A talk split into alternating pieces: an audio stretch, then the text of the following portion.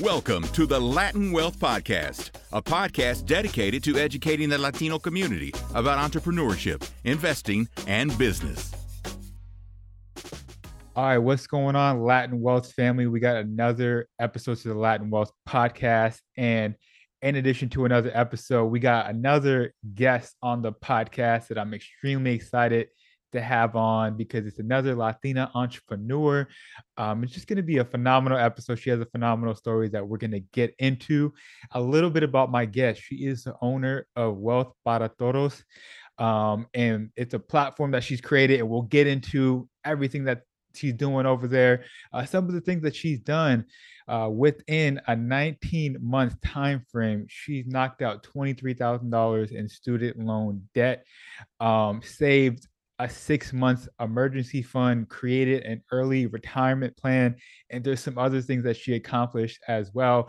And now she's teaching everybody uh, what she's learned through this process to the community. So very impactful stuff. Um, I love highlighting individuals like this to share their stories.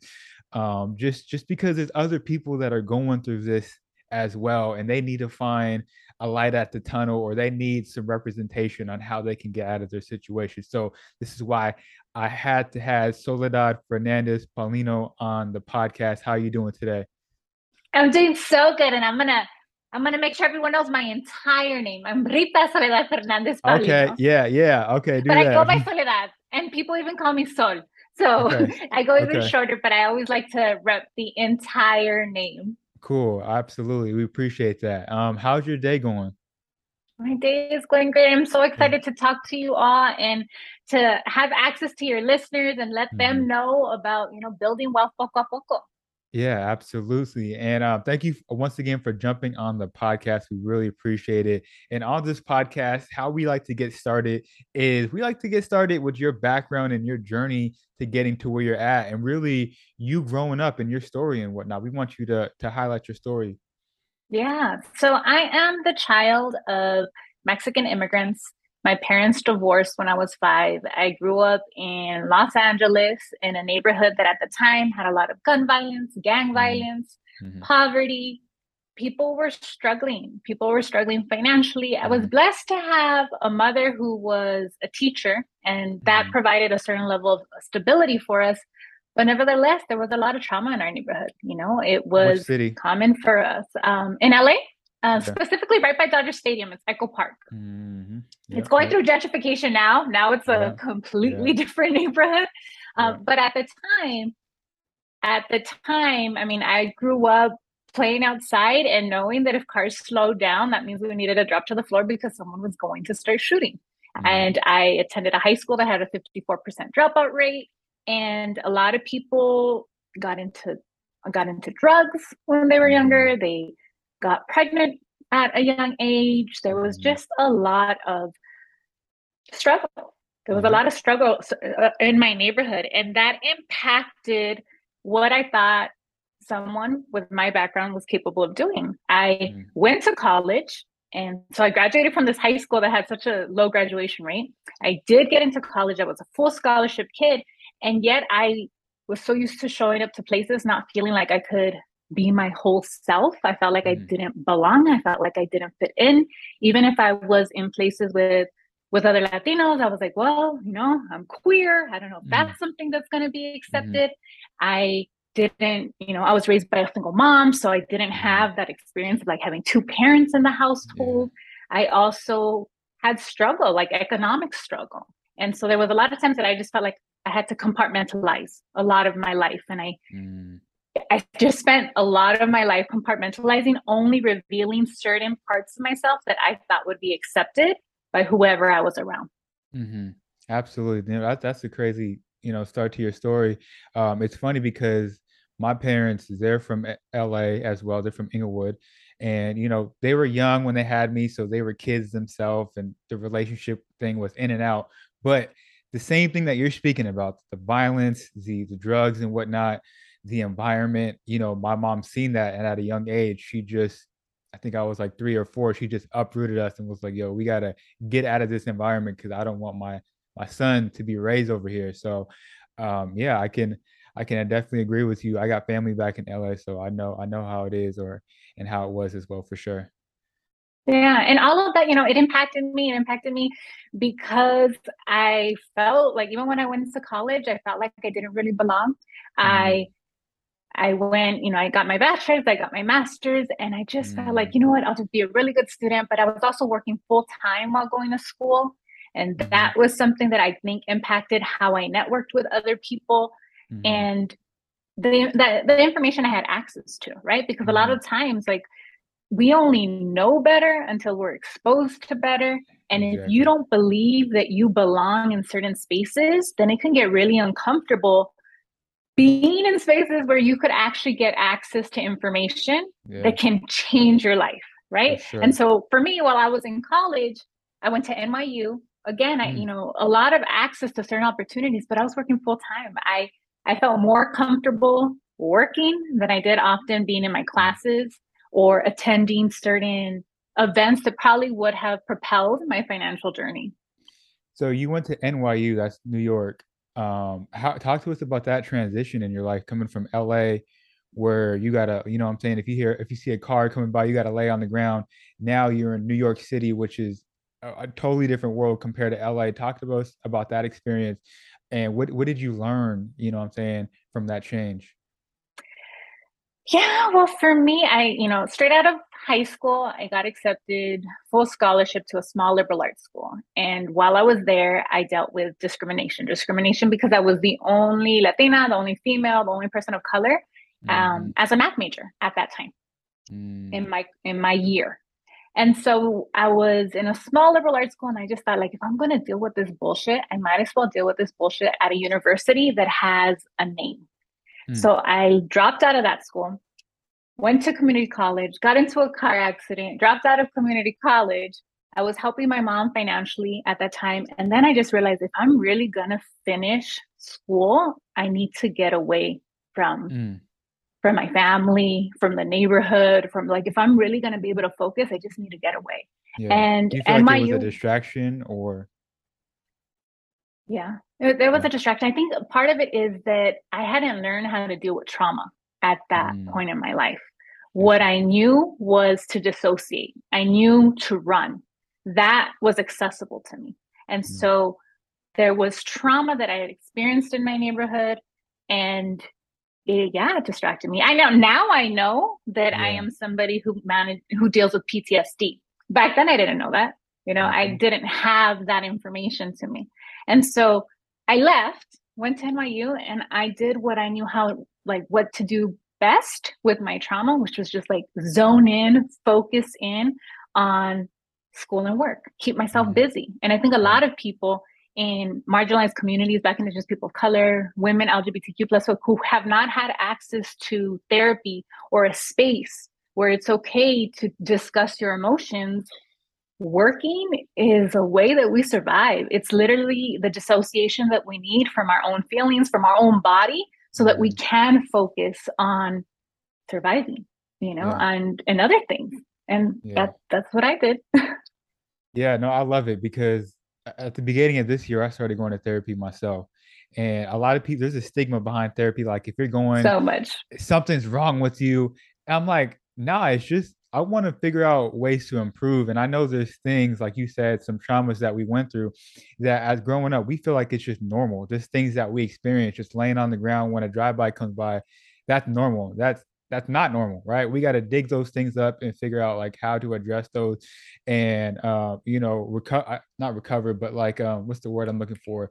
You know, figure out ways to come back from that, I guess, um, and learn from it and move on, right? Um, but uh, again, a lot of those traumas that we went through when we're young, uh, we just feel like it was just normal things, but they're really not. They're, they're traumas.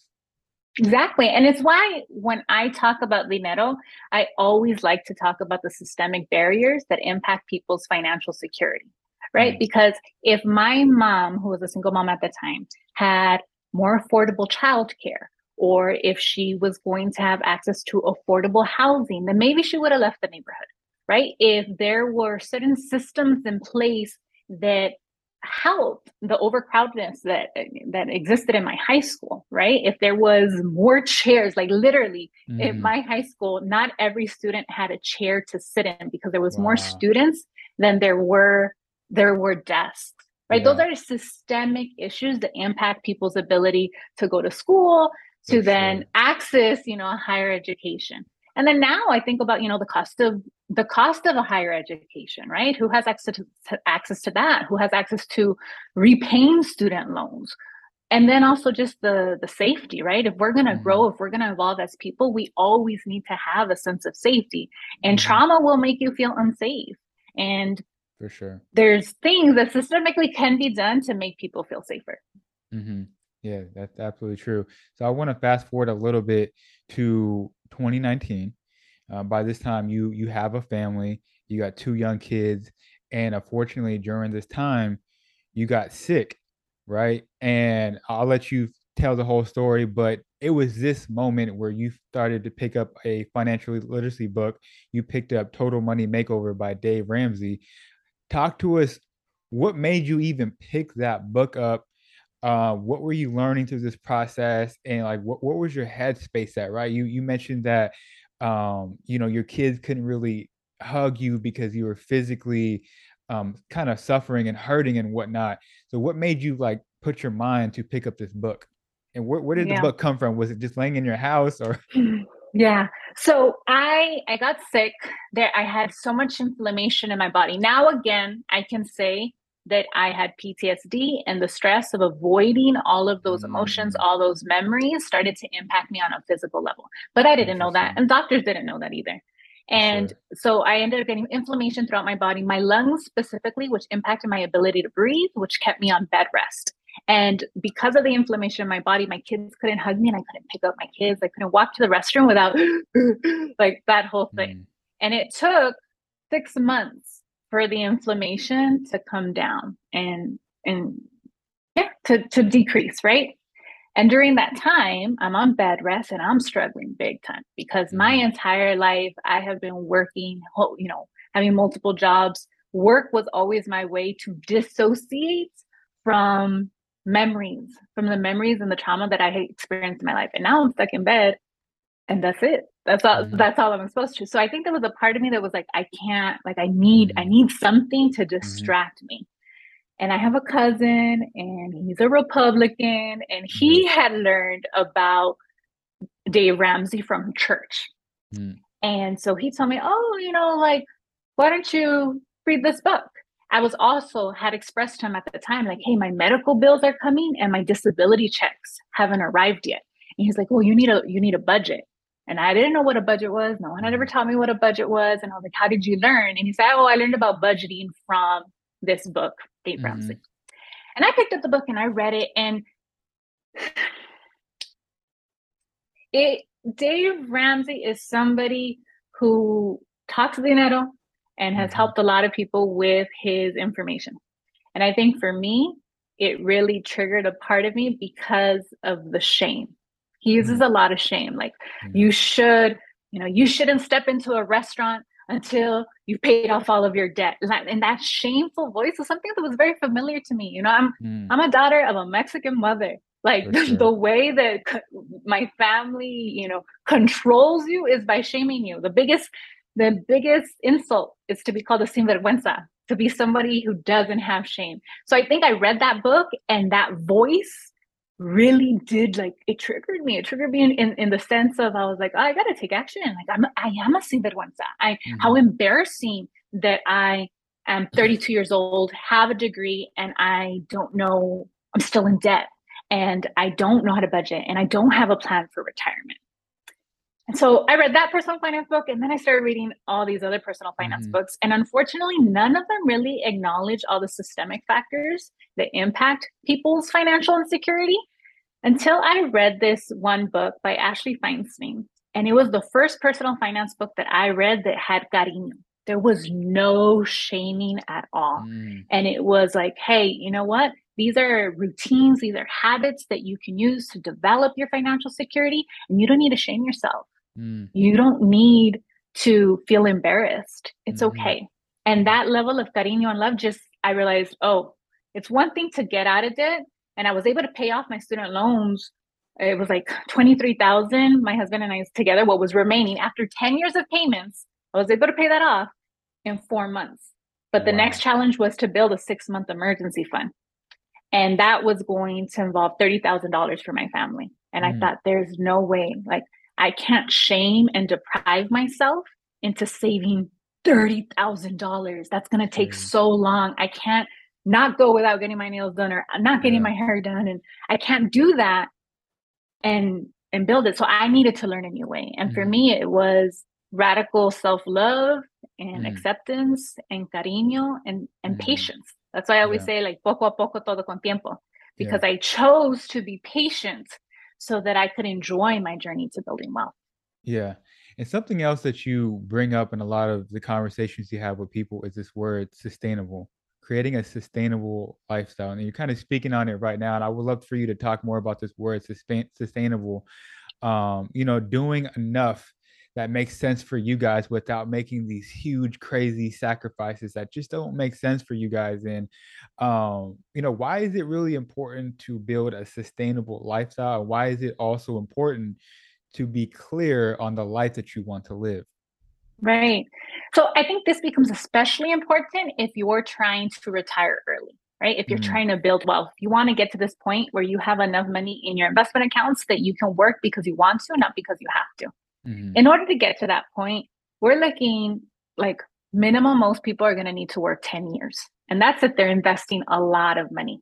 It's one thing to do something for a little bit, but 10 years of your life, do you really want to spend 10 years like sacrificing all this stuff? Like, I mean, I know people do it, but it's just like you have to enjoy your journey. You have to protect your joy. Yeah, not to not to cut you off. So when you say to work the ten years, are you are you talking about like not going to the nail salon for ten years, not getting a haircut for ten years? Is that what you're meaning? Well, uh, it depends, right? It depends yeah. on the budget that people set up and how much they decide to save mm-hmm. and invest in a monthly on a monthly basis, right? right? So for me, the way I paid off my debt was because I got rid of a lot of things. I got rid, mm. and plus I was on bed rest, right? I was sick, so it's not like I could go out. I wasn't yeah. able to go out to restaurants. I wasn't able to, you know, throw parties and have people come over to my house. That wasn't accessible to me at that time.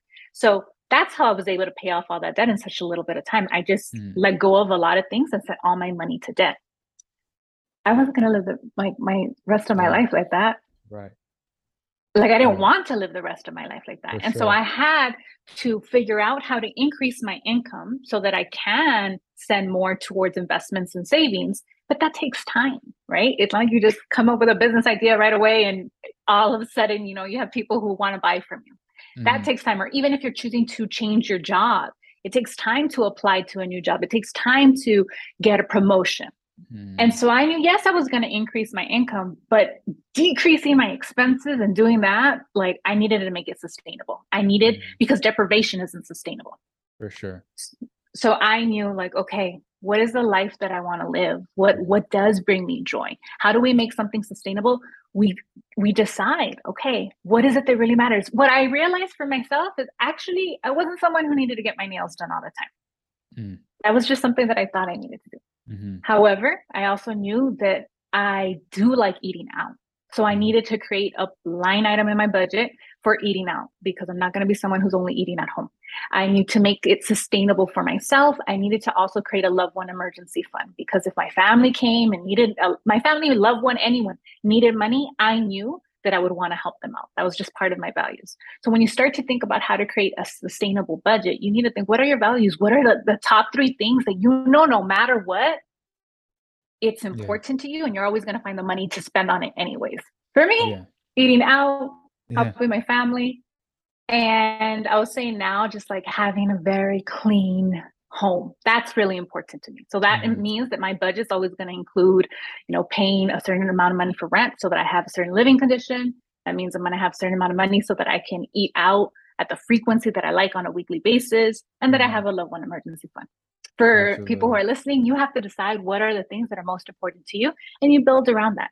And then you start to decide what isn't, what isn't so important to me? What am I mm-hmm. just spending on because maybe my family tells me I need to spend money on that. My friends tell me that it's a good idea to spend on that. Decide for yourself because then it's not going to feel like a sacrifice. It's not going to feel like Mm. deprivation. No, that's that's phenomenal. I love what you said about like what are your values, right? You value your money. Um, I, I mean, I'm sorry, you value your family, right? You value your family. You want to help them out if they're ever in need. You know, uh, your kids and whatnot, going out to eat, those type of things. Those are things that you value. So I definitely love that point. Um, but getting to that that's that area where you're looking to save money, cut debt, invest in things of that nature.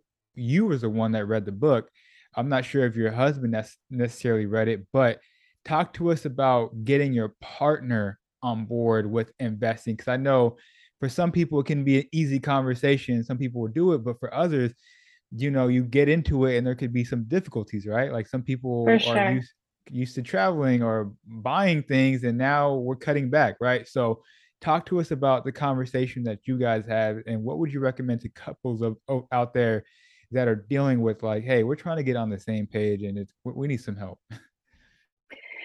The first thing is you have to improve your communication. I mean, I, I can tell you how I did it. I made a lot of Mhm. mistakes. I made a Mm. lot of mistakes. I I signed on to my husband's like website for his 401k and set it up so he could max it out. Like, Mm. don't do that. And, he- he's like, what is going on? Where my money yeah, going? and then all of a sudden his paycheck's a lot lower.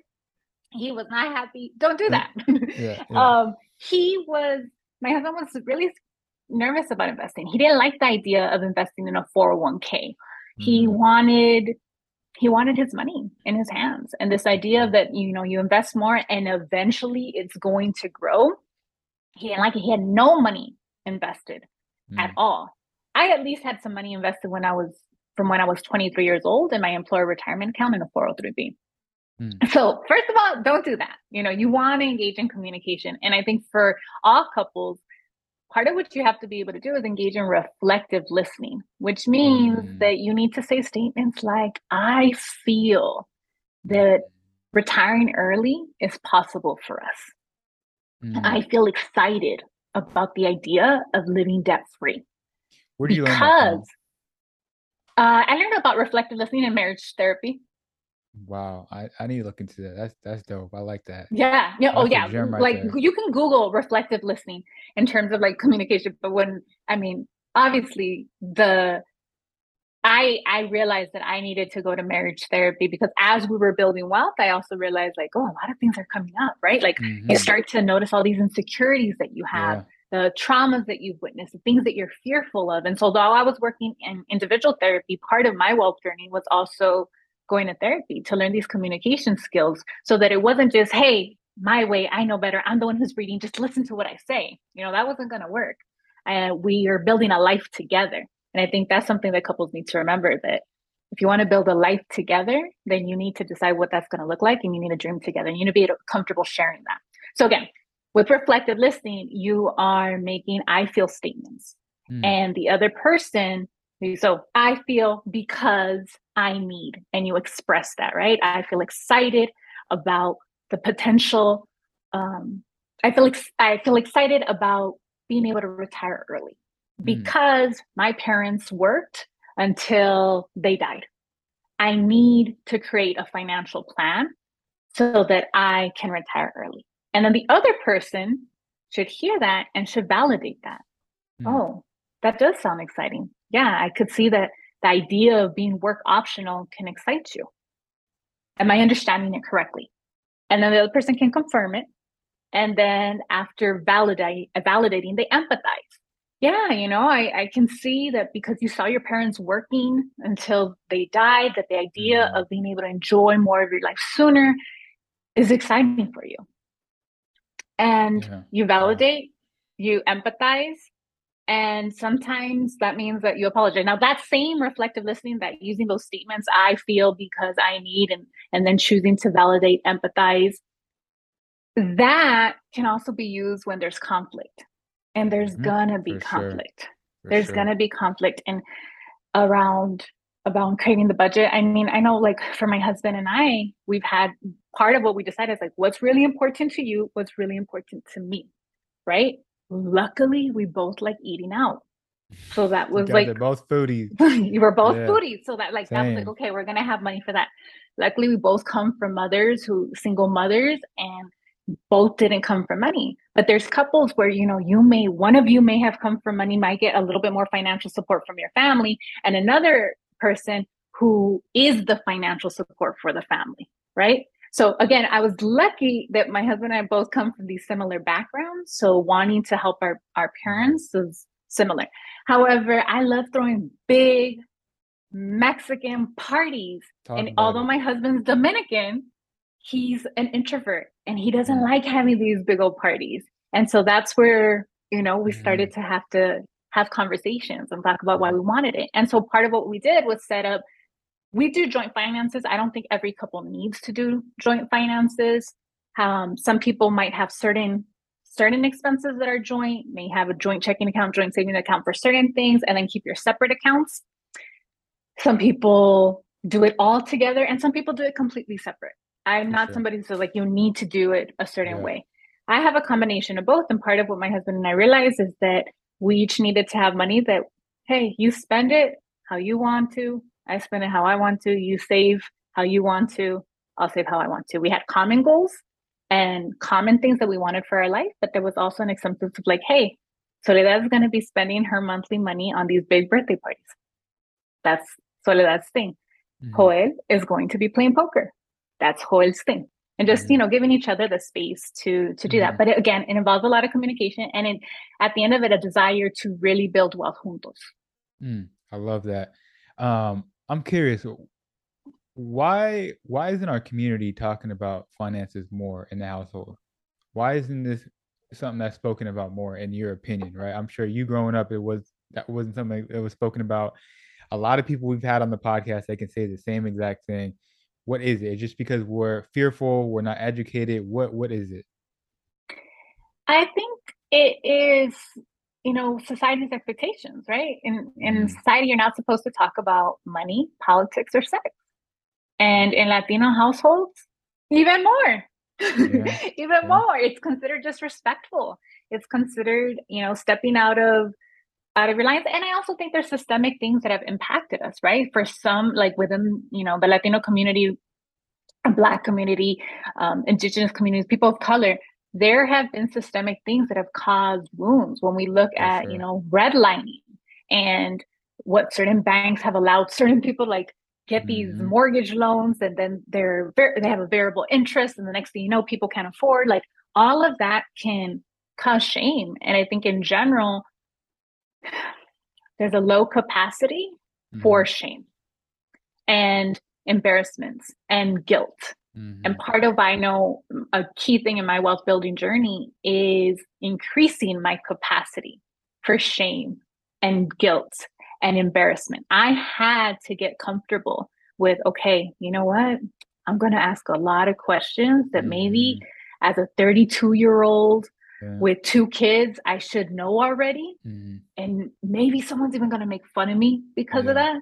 But I would rather get, you know, at, look silly asking questions and feel that embarrassment mm-hmm. than I would 10 years from now and still not having a retirement plan For and sure. still carrying debt. But I had to make that decision. And mm-hmm. sometimes, you know, you don't it's it's easier to dissociate. It's easier to avoid. It's easier to push away anything that's going to make you uncomfortable. And for a lot of us we feel uncomfortable when there's shame guilt and you know embarrassment around. Yeah absolutely. And it's it's funny because you even said that in, in one of your past conversations that you you're late to the game. You got started your journey started in 2019 but i look at that as like man this is somebody that got the information and she took action and now she's teaching it to people which is very empowering for people out there to know like hey it not doesn't take that long you know what i'm saying to get into this space and um, really to improve your financial situation. So um, hats off to you for taking action recently and now you're on a roll right? Now you're teaching people how to do it as well.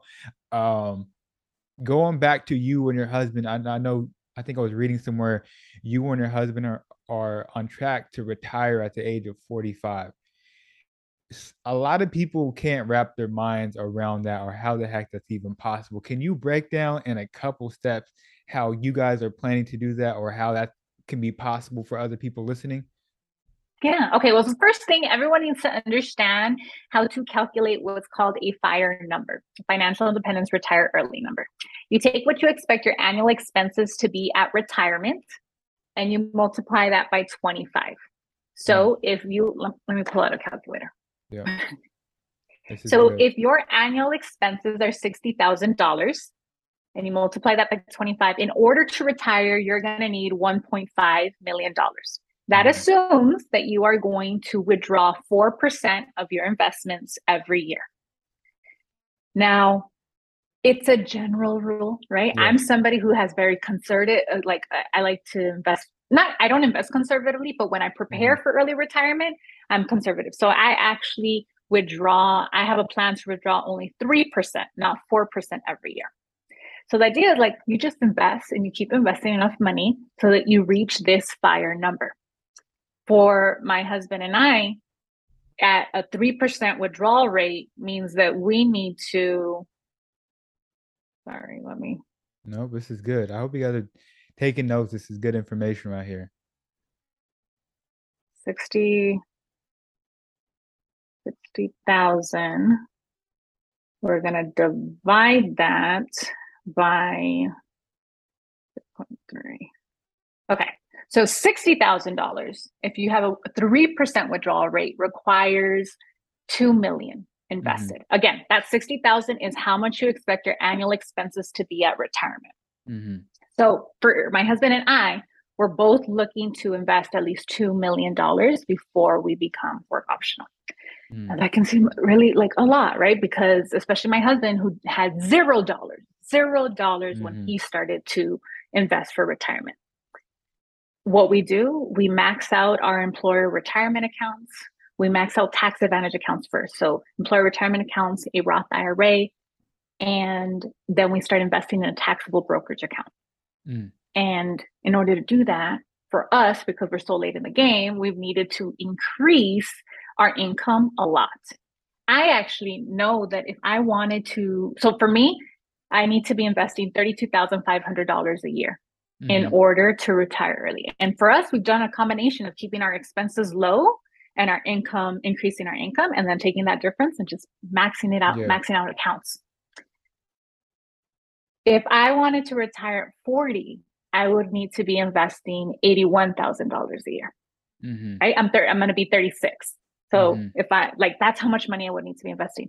I see that as excitement. I think a lot of people, yeah. if you're listening to this and your first thoughts are, oh i could never do that that's that's already the problem you mm-hmm. need to address those thoughts because your thoughts are going to impact your feelings your feelings are going to impact your your actions and your actions are going to impact your results mm-hmm. so be mindful of what you tell yourself for me when i calculate these numbers i'm like oh i need to invest 81000 i think oh how how much money do i need to make so mm-hmm. that i can invest $81000 right. i see it as a game and my husband and I have literally been seeing this as a game. Worst case scenario, we both turned 45 and we don't have $2 million invested. We only have 1.5 and we need to work three more years. Like, uh, yeah. Who cares? Yeah. who cares? no, I, I love what I love what you said about, you know, taking care of your mentals, right? And getting that right. Because if you are saying, like you said, I can't do that, you're immediately turning off your brain to figure out figuring out any solutions how to get there but if you're like in your situation where your mind is open to it, wow, this is exciting. How can I do this? What are some ways I can increase my income? Your brain is literally going to start moving and thinking about and attracting different ways for you to get to that point. So again, it starts with that those traumas, the traumas and the limiting beliefs that we have, and really breaking that barrier and opening opening up your mind to receiving new information and figuring out different ways to increase your income right? So I love that. and that. it doesn't happen yeah. overnight, right? No, like no, I think about myself in 2019 who thought, could I even pay off $23,000 in debt? And then could I even save 30,000? Then I remember the first year I maxed out my Roth IRA, which was $6,000. Can I even do that? Mm-hmm. And then it's like you do it and you do one and you do another and you do another and that's how we build confidence right that's yeah. how we expand that's how we evolve and so the first you know this is the first year that i'm working on maxing out my solo 401k since i'm self-employed and i'm just I mean, right now it's what it's September and I have invested 16,000. I need about $4,500 more to mm-hmm. get there by December, right? In mm-hmm. order to do that, like it's it's looking at the numbers yeah. and I'm just getting creative about it. For but sure. it starts little by little, you know. Yeah. So if you're listening to this and it's like financial independence scares you out, okay, so don't start with financial independence then. Start with, you know, paying off a credit card that has mm-hmm. a high balance and see like, okay, what would it take for me to pay off this credit card that has a $6,000 balance in the next 3 months? Start there pay off that mm-hmm. credit card in full. And then, okay, what is it going to take for me to build an emergency fund that covers three months of my expenses? Three months yeah. of expenses sounds so crazy. Start with one month of expenses. Mm-hmm. Once you do that, what is it going to take for me to max out my Roth IRA? What would it take for me to max out my employer retirement account? What would it take for me to do both of those things and also contribute to a taxable brokerage account? Mm. And you have to, you have to get excited. You have to believe that it's possible for you. Mm. And if you don't believe it's possible for you, understand why what yeah. what narratives are stronger in your mind right now? What memories are making you think that it's not possible for you? For me i had to overcome memories of you know i've had to overcome a lot of narratives a lot of narratives. In order for me to build my business i had a story in my head that you know i'm a teacher. I'm not an entrepreneur. Well soledad you're a financial educator. Boom you can still be a teacher. You know you, you have to mm-hmm. reframe yeah. these things. Figure out what are the stories that you're telling yourself? What are the things that come up that are getting in the way. Address that. And then you're going to find yourself like, okay, I can expand more as possible for me. Mm, I love that. I love that. Amazing. Uh, I'm curious, what are some of the different ways that you have increased your finances, right? There's people out there, you said, you know, 80, I think the number was $86,000 a year. How can people figure out different ways to increase their finances if they're working a nine to five, right? What are some different ways that you have done it for yourself? Yeah. So my husband and I, again, we have our joint finances. One of the things that really helped us is that I pushed my husband to apply to new jobs. He's in the tech industry. Yeah. He grad he is. never graduated from college, right? So mm. he went to MIT, dropped out of MIT, and a narrative that he had in his head is I can't get paid a lot of money because I don't have a college degree. Mm. Although he self-taught himself, learned how to code, he didn't think like he could make more money because of this degree. And i and i had to tell him like yes you can yes you can yes, yes you can. like there's people doing boot camps nowadays. Like you just have to believe that you're worth that promotion that you're worth that raise. And so i was there helping him in terms of like supporting him and pushing him to to get you know get a raise to get a promotion and then to job hop and to leave to a different job and ask for a higher income. I think a lot mm-hmm. of times depending on the industry that you're in you're going to have to possibly move to a different company so that you can get that salary sure. increase. Yeah. I also think for people who work in the public sector, it's a good move to try to work for a company that is publicly traded that's going to provide you with RSUs, restricted stock units. Because mm. that's another way that you can increase your income. You have your salary, and then you're also getting um, stocks. And then mm. you sell those stocks, and that becomes a house down payment on a multi unit home and that's that diversifies right the way. Mm-hmm. So that is like that's part of our strategy.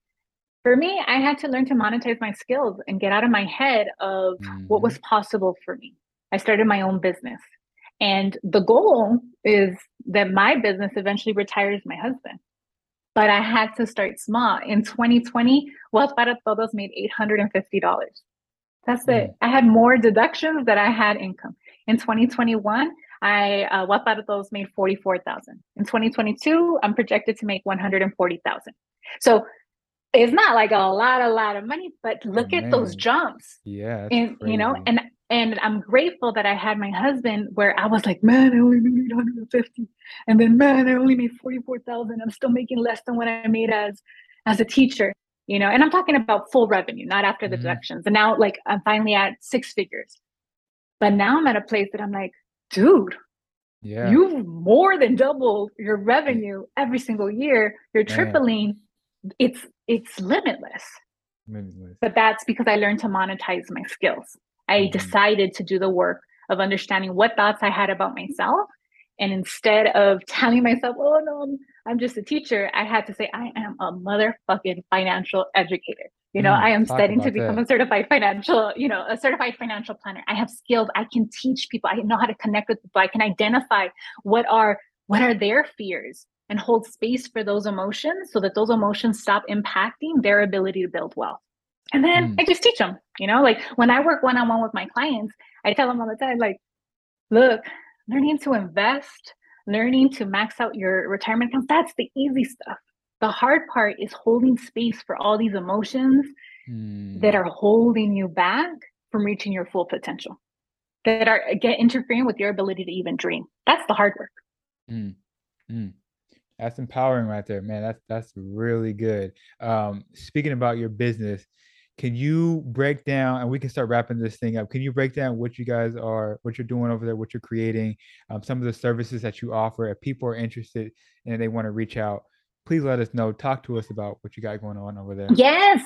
So I'm really excited because for the past two years, I've been working predominantly only one on one with clients. And mm-hmm. in 2023, I am launching the Wealth para Todos Academy, which is going to be a membership where you get access to monthly free workshops, not free mm-hmm. workshops, um, monthly financial literacy workshops, also workshops to address your beliefs, your money beliefs. We're going to do thought work in those group coaching workshops. It also is accountability for you to know your numbers, for you to check in and budget with a group and check in to see what is your progress towards your debt payoff, your savings, your investing goals, all while making sure you're taking really good care of yourself because the mm. basis of any change is really engaging in self care. And I'm excited to be launching that membership in 2023. I'm looking for 100, only 100 Black and Indigenous people of color, women, and LGBTQ folk. I really want to see if I can get those same results in a group setting in this membership as I have mm. with my one on one clients. I have one on one clients who are maxing out Roth IRAs, who are paying off thousands and thousands of debt. And I'm like, okay, let's see how we can make this yeah, bigger. What is it going to yeah. take to help more people? I love that I can say that I've helped dozens of people eliminate de- debt and start investing, I want to get to the point where I can say I help hundreds of people. Hundreds, that's my yeah. goal. Yeah. We're doing it poco a poco. Yeah, that's a blessing right there. I love it. Make making a huge impact on the community, much needed. Um, like I said, we can start finishing this thing up, wrapping this thing up. Um, one last question I had. What are two let's let's go with two financial books that you would recommend for as an audience to check out um, in your opinion? Okay, let me get the titles up because yeah. I want to make sure yeah. they're yeah. completely accurate. I would like for people to read Finance for the People, Getting a Grip on Your Finances, Navigating an Unequal System, Stepping mm. into Your Power, Addressing Your Beliefs by um, Paco de Leon. Mm-hmm. That's one book. And I'd also like to recommend, ugh, can I say three? Just do it. Please do. okay.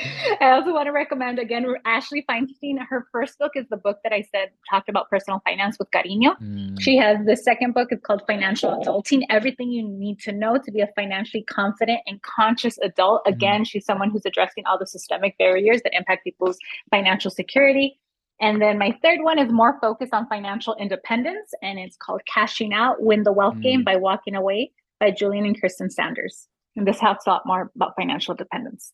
Mm. Again, I want everyone to know that you can find you can find personal finance books, you can find personal finance information from people who look like you, talk like you, who understand the systemic barriers that impact your financial security and who also understand like you can build wealth without shame. You can build wealth mm. with cariño and lots of self-love.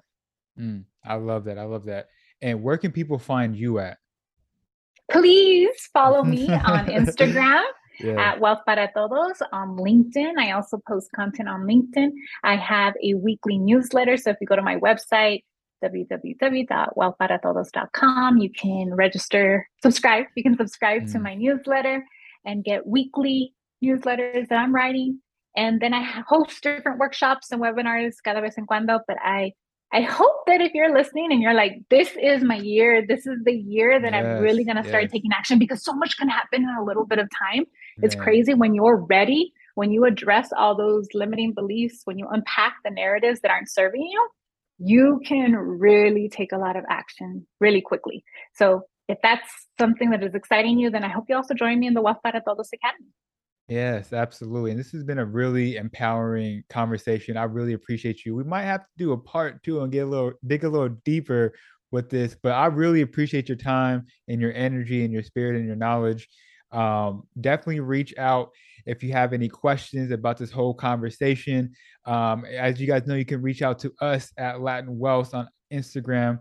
And I share this episode with one other person that needs to hear this conversation. And trust me, there's a lot of people in our community that needs to hear this information. And with that being said, it's your boy Chris. We'll catch you guys in the next one. Peace.